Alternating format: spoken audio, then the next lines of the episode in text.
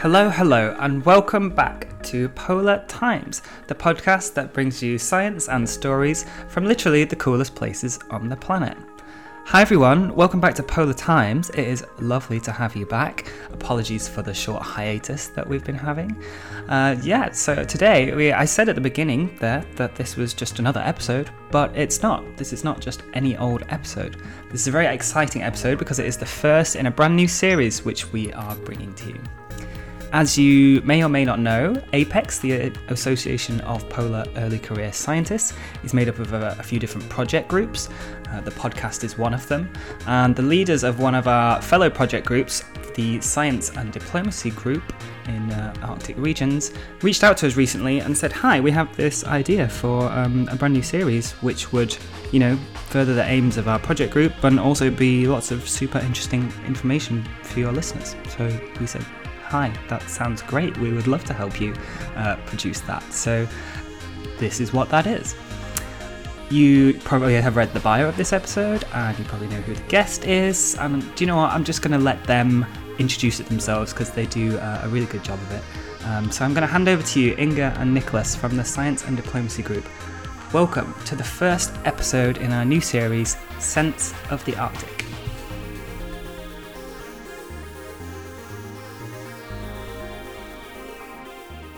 Hi, everyone. Welcome to the first episode of Sense of the Arctic, a special series of conversations organized by APECS Science and Diplomacy Project Group and released as part of the APECS podcast Polar Times. My name is Inge de and I'm a PhD candidate at Université Laval doing biogeochemical studies and modeling within the ocean and sea ice. Uh, my name is Nicholas Parlato. I'm a PhD student at the University of Alaska Fairbanks within the interdisciplinary PhD program, uh, and I'm studying uh, the governance of the Bering Strait region from a uh, decolonial and post human perspective. Uh, we at APECS have created this series in order to highlight the insight, acuity, and power of Indigenous peoples and knowledge systems in the area of the Arctic environmental observing. Many of you listening to this podcast are young scientists working with immense data sets derived from technological assets like satellite and monitoring stations. These tools provide invaluable data for enhancing the scientific picture of the changing Arctic and laying groundwork for science informed decision making. In a word, however, these tools are not enough. The deep uh, place based knowledge, subtlety of observation, and ecocultural ethic of Arctic indigenous people, which have been excluded from scientific consideration for decades, are recently being recognized for their value in understanding the ecology and cultural dynamics of the Arctic. There is still, however, a long way to go, and it is the work of multiple generations of scientists and represent- representatives of indigenous people to evolve the scientific process to one that engages with multiple knowledge systems structural violence, and historical colonial history. So, to launch us in our podcast pursuit of more holistic, just, and equitable practices in Arctic science, we're very excited to welcome Dr. Noor Johnson, research scientist at the National Snow and Ice Data Center at the University of Colorado Boulder, principal investigator for ELOKA, the Exchange for Local Observations and Knowledge of the Arctic, and the Social Sciences and Knowledge Management Lead at the NSF Navigating the New Arctic Community Office. Dr. Johnson is trained as a cultural anthropologist and has done research on issues related to climate change, community based monitoring, and Indigenous governance in northern Canada and around the Arctic. She contributes to multiple efforts to build capacity for community led data management and recognition of Indigenous data sovereignty, having worked with a number of Indigenous, international, and research organizations on science policy issues, including the Inuit Circumpolar Council and the Smithsonian Institution. It is a real pleasure to have Dr. Johnson with us today. So I'm going to turn things over to Inga to uh, lead us with our first question. Great. So, Noor, I wanted to start off very basic and ask you to explain a bit about what is CBM and why it's important and how it dovetails with observing methods of southern uh, Western science. Uh, what are the origins of CBM and how has it, its practice and reception changed in recent years? Well, thank you, Inga and Nicholas, for that great uh, introduction and for that question. I think it's a good question to start with. And I think there are really two answers depending on your perspective. Um, so, community based monitoring or observing is a term that really reflects the formalization of what people do and what they've always done in the Arctic, which is to carefully observe their surroundings in order to engage in everyday activities like harvesting and traveling from one place to another. And I think those who've been lucky enough to spend some time around elders in the Arctic have often heard them say that when when they're when they were growing up on the land, when they were young, the first thing that they had to do every morning was to go outside and observe the weather. So, you know, they'll sometimes they'll say, "Oh, my brother used to make me get up and go outside and and come, you know, see what I saw, come back and re- and report about what I saw." And what they would be sharing with with those stories was that this was really an important life skill and a life lesson that you have to really be observant um, in order to be successful in that environment and to be able to be a, good hunter, a harvester, a provider for your family, um, to keep everybody safe. So those skills are are just part of life in the Arctic, um, and um, and they you know practiced observing many different things, including animal behavior and the condition of animals, the weather, the shapes of clouds under different weather conditions, different formations of ice, precipitation. Um, all of these things are, are just things that are important to know about and to be able to pay attention to and and um, that sort of attentive care is is a part of the indigenous system of knowing and being and thriving in the arctic and you know as i think most people know the arctic can be very unpredictable and and can be very dangerous if you don't know what you're doing and you don't know how to have those very careful and attentive skills um, of observing.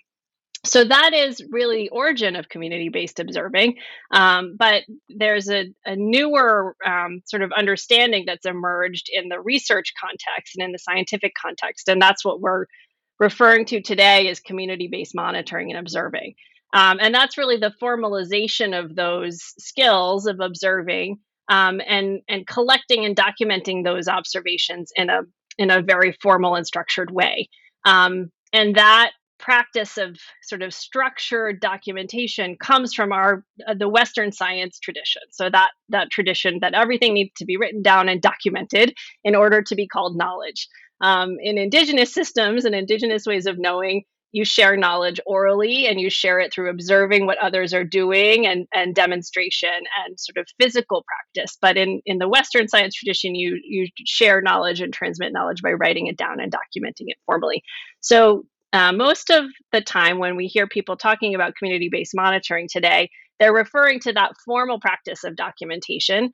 Um, but underlying it, and I think um, really in the best examples of community led observing and monitoring, it really does engage the, the ways of knowing and being in the Arctic and that kind of skill and attention that Arctic community members bring to observing. And I think um, you know it's also important to to be aware and to recognize that communities and researchers have different reasons for monitoring and observing the environment um, and and they bring different interests into these community based observing programs so for communities it's usually based in a practical need for a particular type of information um, and a lot of times that's also linked to a desire to gain more control over decisions that affect the environment that they live in. Um, so, you know, for example, decisions about the use of natural resources. Um, a lot of times you need to have carefully documented observations and knowledge um, in order to, to inform decision making in a way that decision makers and the scientists who often advise them will feel comfortable with. Um, so that's one of the reasons I think that communities often are interested in, in being involved with or undertaking these types of programs. Um, and federal and state governments are often also interested in in community based monitoring or CBM, as as maybe we can call it for short. Um, th- their interest comes usually again from the interest in having timely information that they need for decision making. Um, and a lot of times, again, it's decision making about natural resource management, about land use planning, um, things where you really need um, ongoing observations of change. You need a baseline of information, and then you need really good, timely information. And so that's another kind of source of interest and in driving the growth of interest in CBM is that use for kind of um, different kinds of government decision making. Um, and then finally, I think scientists are interested in in CBM um, sometimes in a more abstract way or in a way that feeds into some of their larger investigations or, or interests. Um, and for them, you know, a lot of times they're interested in um, collaboration with community members because Arctic residents are, you know, on the ground in the community all year long, and and so they can kind of do this sustained data collection that it's really impossible for somebody who lives outside of the Arctic to do. Um, so, you know, a scientist can fly into the Arctic and collect data for a little while or set up a remote, you know, a remote station. But that's really different than having somebody who's there all the time and who can make sort of continued or regular observations of the environment. And then I also think, and, and this goes back to your introduction, that there's been a real growth of, of recognition that indigenous knowledges um, and methodologies are really, really important to Arctic research overall. And they bring really different insights and understandings, and that they can contribute significantly to understanding Arctic change. So, those are all different reasons that there's sort of a, a growing interest in this, um, uh, this field of community based monitoring and observing. Can you guys hear a thunderstorm in the background? I'm hoping that you that it's not disrupting what I'm saying. I have a big thunderstorm here. No, okay, that's good. you all can't hear my cat. Is my cat audible? No, I can't no, hear a cat. Good. No. okay, I'm I'm just I'm worried afraid. about my dogs as well. I don't hear any dogs either. Headphones are amazing. They really do filter out a lot of the background noise, so that's good. That's very true. Totally.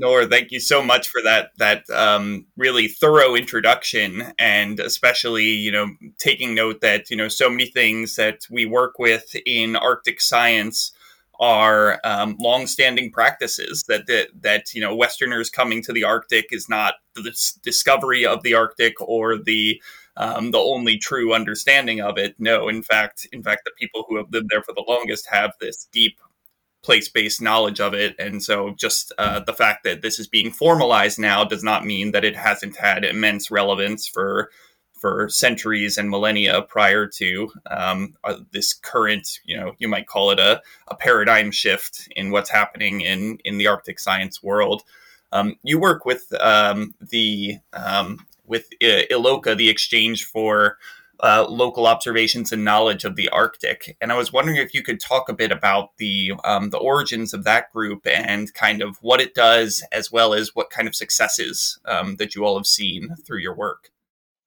Yeah, sure. So I think um, sometimes people are confused about ELOKA. So I'm glad that you uh, asked this question because it gives me the chance to introduce what we do and and explain how we're involved with community based monitoring. Um, so ELOKA has been around since 2006. And we are um, a program that partners and supports Arctic communities and researchers that are doing work with communities um, to find ways to collaboratively manage data and to share data when it's relevant and of interest to the knowledge holders to do so. Um, so that's sort of that piece of recognizing um, the the data owners, the knowledge owners, and stewards of that knowledge as as needing to be involved and making all kind all all decisions about where the data is um, stored and shared and how it's shared.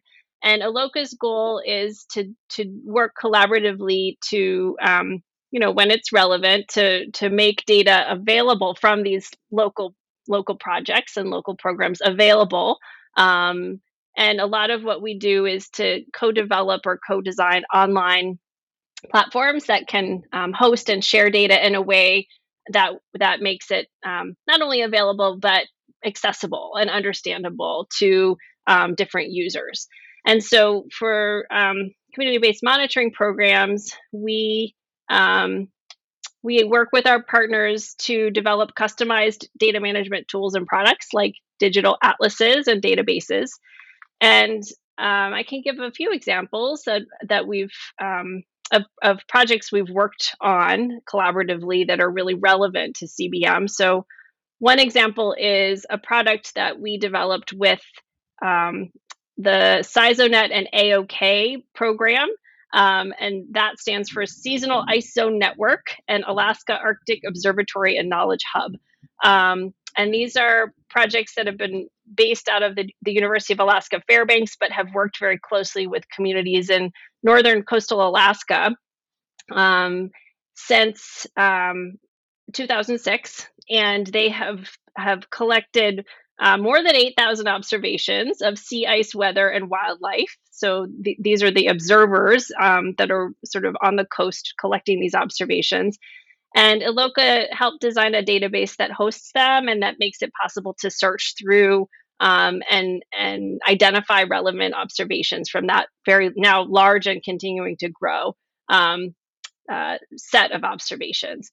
And um, another example is the ArcticCBM.org, the Atlas of Community Based Monitoring and Indigenous Knowledge in a Changing Arctic. And that's a really different kind of um, product. That's an atlas that's showcasing examples of CBM projects from across the Arctic.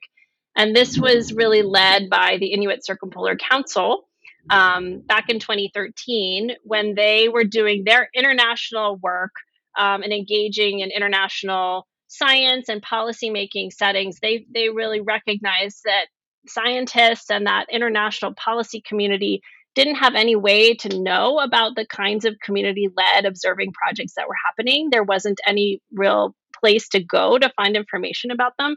And so that, that was sort of the origin of this tool, um, where we have collected, with permission from all of the projects, we've collected some metadata about their programs and we are sharing it and it makes it possible to to sort of find projects that are collecting similar types of observations or interests. And it has a networking function for the pro- projects themselves, as well as for Arctic others in the Arctic policymakers, um, scientists to help find those those programs more easily. And we're actually right now working on an update. So we're we're going to be the last time we added um, to that inventory was in 2016, and we'll be doing a whole new update of new projects into the atlas. Um, hopefully by later this year or early next year, that will be complete.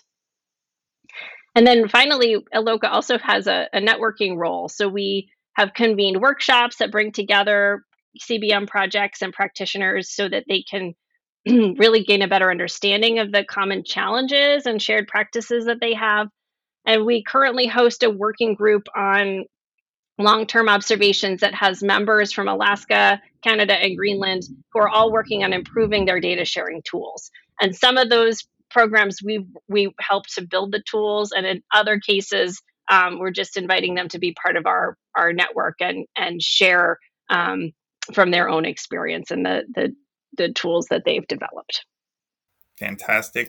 Thanks for explaining um, a bit more about what ELOKA does and like the the kind of vast array of programs and support that it provides um, across all of the uh, all you know the circumpolar north and different scientific and indigenous communities. Um, I was wondering if you could just tell us a bit about kind of wh- what has the growth in these programs looked like. You said the last um, the last uh, assessments showed that there were a little under 200 monitoring programs in 2016. Do you think that that's going to have grown immensely since then? Yeah, so when we did that initial assessment, we our goal wasn't to to capture every single monitoring program that that was out there. Um, mostly because it's really hard to do that. They're not all, um, you know, necessarily linked in with larger networks. And um, I think if you have a sort of unlimited amount of time and capacity, it might be possible to track them down. But but we did not. Um, so that number, 200, is probably not the right number at the time. But what I can say is that over the last 10 years or so, um, there has been a lot of growth in these types of programs and um, and also different terms that people are using to apply to them. So I think we we've been calling these um, community-based monitoring or community-based observing programs. Um, there's been a growth of interest in from communities in, in calling them community-led monitoring and distinguishing between the projects that are really um, controlled by communities uh, versus the projects where a scientist is is leading the effort and and might enlist community members to participate, but it's not um, the the program has not really coming from the community and may not be designed around their needs in the same way. So there's been a lot of work to kind of further distinguish and differentiate between different approaches. And there's also been a lot of um, new programs coming online.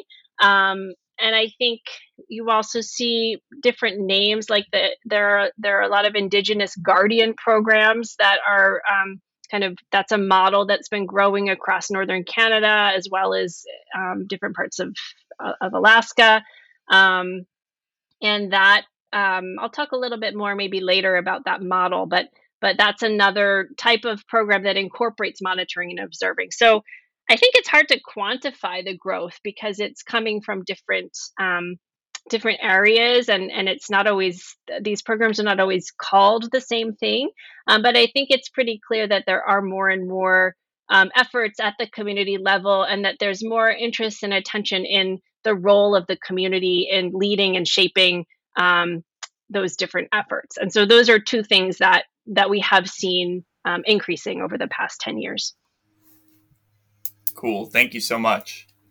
I'll turn it over to Inga. Yeah, that's great. Um, seeing that you've already spoken a little bit about SIZONet and ELOKA, could you tell us a bit more about uh, some of the other platforms that are currently being used for Arctic CBM programs, maybe like SIKU or LEO, um, and the Indigenous Sentinel networks, um, and a bit about what distinguishes the, difference between them? Sure, absolutely. Um, I think that um, you know, as I said, there's been a lot of growth in in CBM programs, and there's also been a lot of um, sort of changes in how the data from these these programs is um, is captured and and um, shared and stored, and and some of those changes are being driven by um, technology changes. So, you know, over the last ten years, We've seen a tremendous growth of cloud based data storage platforms and also um, a real proliferation of mobile devices. So, you know, many, many community members um, in Northern Canada and in, in Alaska um, have access to their own mobile device, and that wasn't necessarily true 10 years ago. And so we're now seeing programs that are designing um, you know apps that can be used on those mobile phones to collect data and it becomes an integrated part of the monitoring and observing effort so um, siku is a good example of this siku is a, a program that was started in Sanikiluaq, Canada um, by the Arctic Eider Society. And the focus of SIKU is on ice safety, language preservation, and weather. And um, even though it has its origins in Sanikiluaq, the, the goal of Siku was to design a um, an application that would be usable and useful to um, CBM projects across the Arctic. And so it includes a mobile app as well as a um, an interface to be used on on a desktop. So yeah, the Siku the Siku platform um, which was developed by the Arctic Eider Society in Sanikiluaq, um, was designed to host observations from other programs across the Arctic. So, just for example, I know they just finished translating their their platform into Greenlandic, and they're hoping that more community observers in Greenland will start to use Siku. And um, so that's a custom app and tool that can be downloaded onto a mobile phone um, or or viewed on a computer. And then I think that the Indigenous Sentinels Network is another example that's maybe similar to Siku in that it has its own set of mobile apps and, and it has an online database. Um, and that was designed for use by the originally by um, the Aleut communities of St. Paul and St. George. But um, I think they've found a lot of interest by other CBM programs in those tools. And so they've since expanded them and, and shared them with other Alaskan communities. And I think are also doing some um, work to to share those tools in in um, into Canada as well now and in other other places. So I think a lot of um, you know some of these examples you'll see people investing a fair amount of resources in develop in developing these um, tools that are designed specifically to capture community-based monitoring data and then sharing those um, you know based on interest with other other projects. And then you'll also see other examples of programs that use sort of more basic data management um, approaches or, or adapt things that um, kind of already are out there um, as free online tools. For example, um, there's a website called citsci.org, that's short for citizenscience.org. Um, and that's a platform that a lot of different projects, including some community based monitoring projects, use to share um, and host their data for free. So there are many tools that exist. Um, you also mentioned LEO, that stands for the Local Environmental Observer um, Program, and that was developed by the Alaska Native Tribal Health Consortium. And it uses a mobile app as well as internet an internet interface. Uh, but the idea behind it is a little different. So it's not really designed as a community based monitoring tool. Um, it allows individuals to share unusual environmental events and then get some feedback and responses from experts who might have something to, to say about what, what's being observed. So anyone can create an account on Leo and share an observation. And it doesn't have to be a sustained engagement in the same way that um, a community based monitoring program usually requires um, monitors to observe the, you know over time and have repeated observations so those are just some other examples of, of programs that are out there that are using um, web-based tools and applications to manage their data yeah, thank you, Nora. That's really important to just see the wide range of um, kind of different options that are embedded into these, the kind of priorities that each of these programs uh, can uh, kind of you know uh, uh, focus on and that this is this is such a rapidly expanding and, and very specialized field um, and hopefully some of these apps are uh, you know that these apps are just uh, being able to meet all the different needs that communities have for recording their observations and keeping track of events in their local environments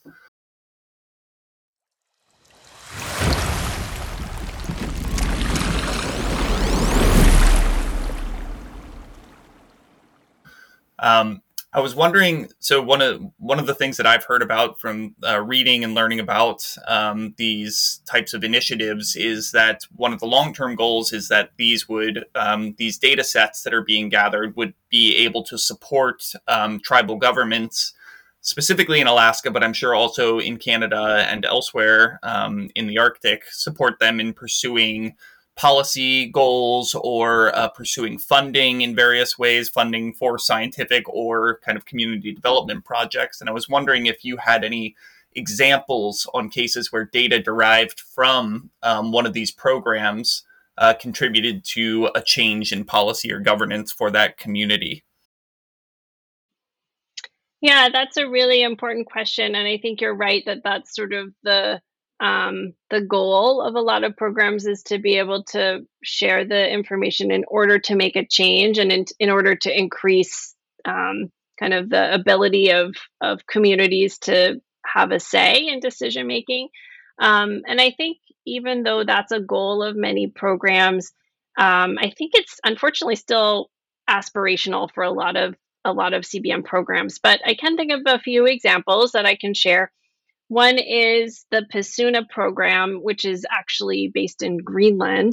And PISUNA is a partnership that involves the, the Hunters and Fishers Union, KNAPK, as well as several government ministries and municipal governments. And their goal is to directly connect observations of community members to decision making around natural resource use in Greenland.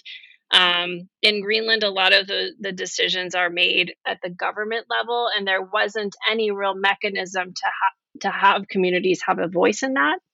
So um, that program is organized in a very specific way to feed into the decision process. Once once the observers record their observations, um, they have um, committee meetings where the, the local committee members look at the observations and then make management recommendations based on what they're what the what they're observing. And then those recommendations get passed on to the government and the government decides um, which to adopt. And and you know i don't know um, it would be interesting to follow up and see how many of them really led to a government action. I do know one example in one case that um, there was a decision to limit access of fishing trawlers to particular fishing areas because of the observations that the the PISUNA observers were making. Um, so I know that at least you know sometimes that that process was working and was successful for them. I know another example um, is the Indigenous Sentinels Network, which I just talked about a little bit. The Aleut community of St. Paul has been monitoring wildlife species for for I think about 16 years, maybe more than that. And they um, they actually use that information in implementing the co-management agreement that they have between their tribe and the federal government. Um, and I, my understanding is that co-management agreement is a little bit unusual. That they are they have a direct agreement between their tribe and the National Marine Fisheries Service, and so they've used the information they've gathered to um, kind of help help shape the way that the um, the government is considering um, community knowledge and information in setting quotas. And so I think they've had some success as well. Um, but I know, you know, one of the challenges is that, you know, I think sometimes programs imagine that by writing down or, or t- you know, taking careful track of of what they're observing, that the information will be able to kind of be moved into those decision contexts. And um, without having a direct link or an agreement as part of the monitoring program, I think sometimes that can be hard to implement in practice. So that's an area where I think there's we're gonna. I hope we'll see some changes in the coming years as as um, communities are able to advocate for for more attention to the observations that they're making. In in the case of Nunavut, there are um, a number of co-management bodies that are set up to you know oversee decision making um, but then the government has a lot of say over who gets to sit on those boards. And um, so I know that there's, you know, just because you have a co management agreement doesn't necessarily mean that Indigenous knowledge is um, treated equally in those decisions. Um, there's often still challenges in implementing it in a way that communities feel good about. Um, I do. I do also want to mention again the Indigenous Guardian Program um, model, which is growing and in that model the the role of monitoring and observing is part of an integrated program where um, the goal is to promote indigenous custodianship of their lands and territories. And so again built into the model there's a connection between observing and and decision making and you know sort of indigenous rights and, and indigenous leadership. Um, so i think when it's when it's built into the the model and the approach, it, it may have more chance of success. Um, but again, I think you're always going to see struggles and things are never easy. They're never implemented, you know, is, is the way that they, they necessarily look. So um, communities are still, even in those cases, still um, sometimes challenged and struggling to have their observations treated as, as, you know, credible in the same way that scientific observations are, are treated.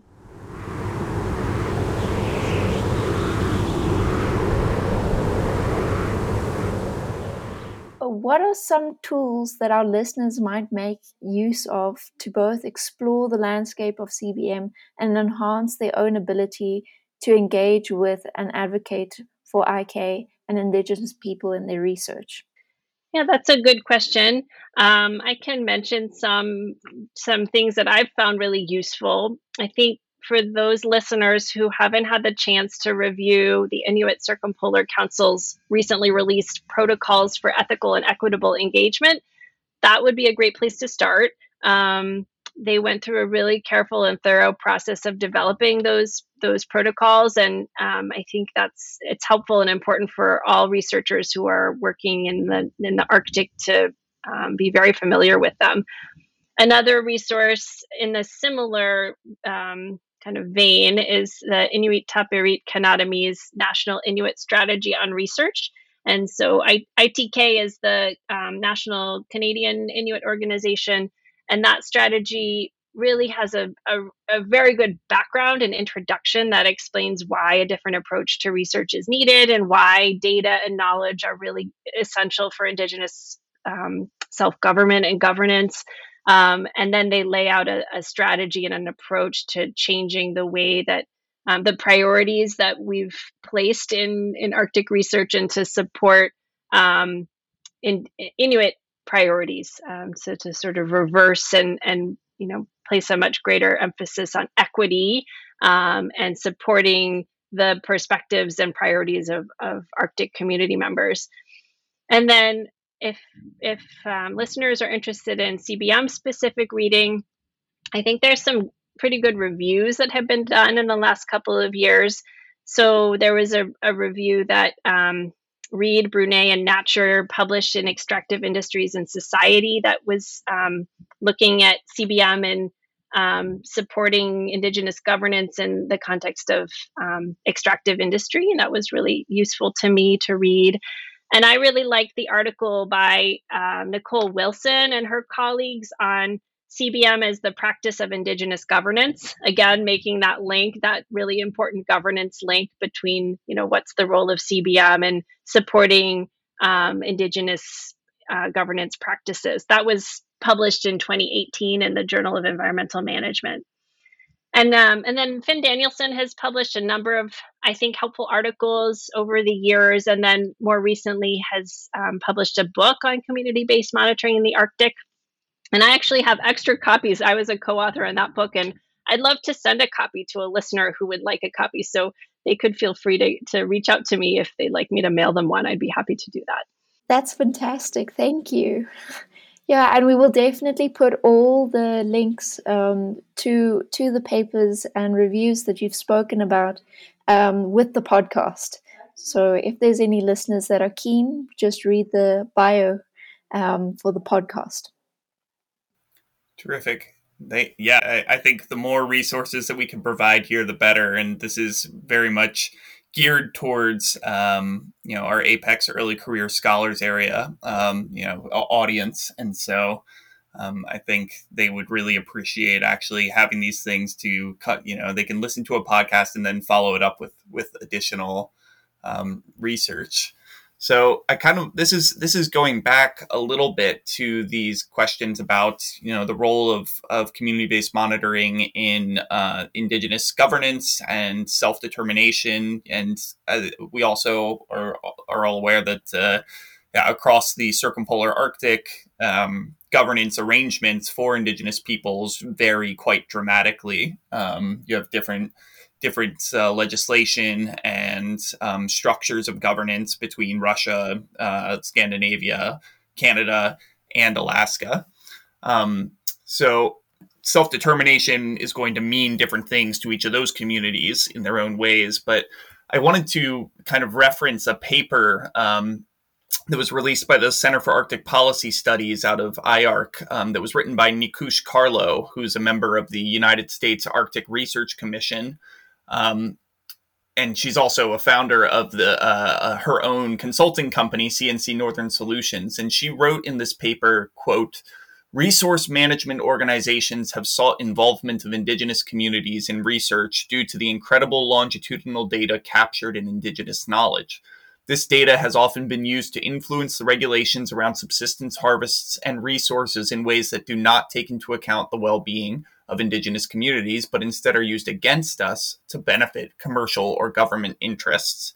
So this is she's citing cases where um, this traditional knowledge or this traditional ecological knowledge gathered has been exploited um, against community interests. So I was wondering if you could talk about um, this more explicitly about this relationship between community-based monitoring, community well-being, and indigenous self-determination and maybe start with just talking about what self determination is as you've uh, encountered it in your conversations with um, with Arctic communities.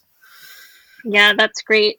Well, I do think the link to governance and um, thinking about the potential of CBM as um, playing a, a role in increasing Indigenous governance and self determination is is important to think about. And and um, so, you know, my understanding of self determination is that it refers to the ability of a group of people to really have control over their future and to play a significant role in shaping decisions about things that affect them.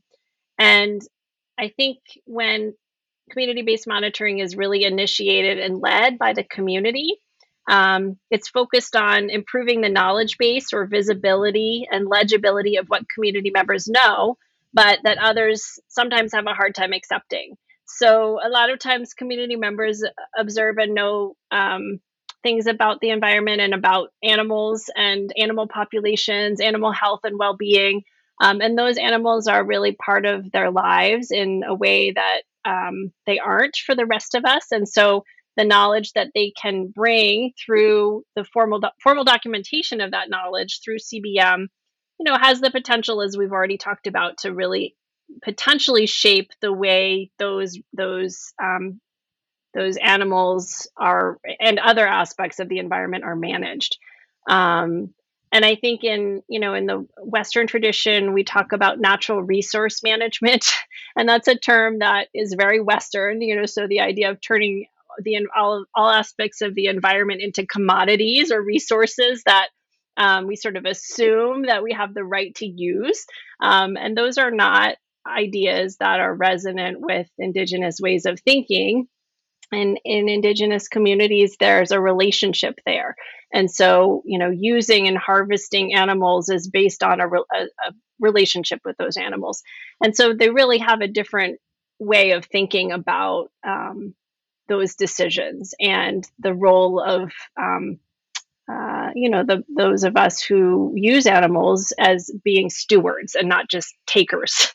Um, and so i think that there is a potential for CBM to help support indigenous self-determination but you know it, it really depends on the type of program and the connections that the community is able to make to um, co-management boards or state or um, territorial decision making processes a lot of the decisions about these resources are still made in a way that excludes community members, and that um, that's a source of continued frustration, and it has been for a very long time. Um, and I think you know that quote from Nikoosh Carlo is really important. It highlights that the fact that the decisions are made to serve other people's interests. So you know, commercial fishermen, sport harvesters, um, industry. There are a lot of people, a lot of groups that are using the Arctic environment that are not Arctic residents. And so I think, um, yeah, CBM can be a tool for making community knowledge more legible in these non local contexts where decisions are made. But, um, you know, we also have to be aware that there's always going to be resistance, um, that things are going to get in the way of observations being used in, in the ways that communities might like. Um, but yeah, that is the goal. And I think, you know, as more of us become aware and are able to support community led efforts, um, hopefully there will be more and more connection to self determination and um, Indigenous governance. Okay. Um, that was great. Um, talking about having that resistance, what is the ideal future for the relationship between Indigenous knowledge and Western science? Do you think phrases like two eyed seeing, boundary spanners, and co production are going to become commonplace in Arctic observing? Great question, Inga. I think for me, the ideal future for Arctic communities is that they would be able to shape the direction of research that affects them, and that Indigenous knowledge would be respected as an important source of information for decisions, not just locally at the community level, but nationally and internationally as well.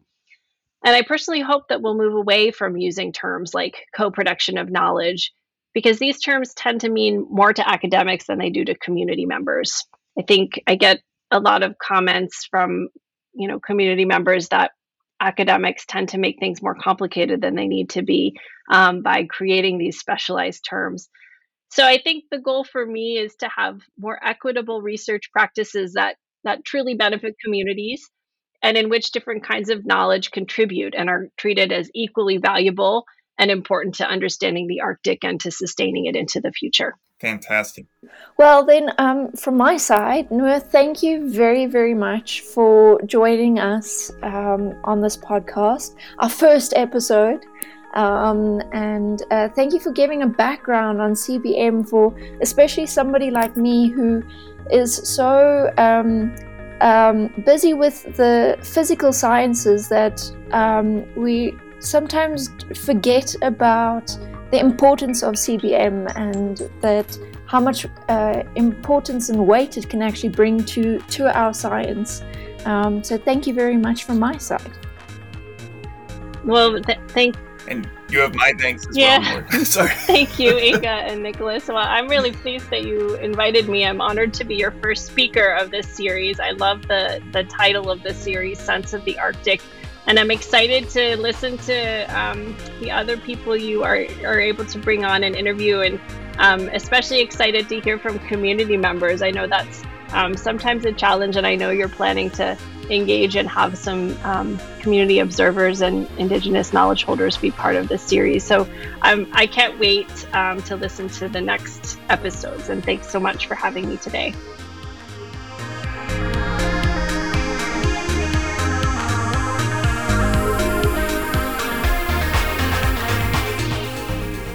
Please note that whilst this is an APECS production, views and opinions expressed by the host and any guests are entirely their own and do not represent the views or opinions of APECS or any other host institution mentioned.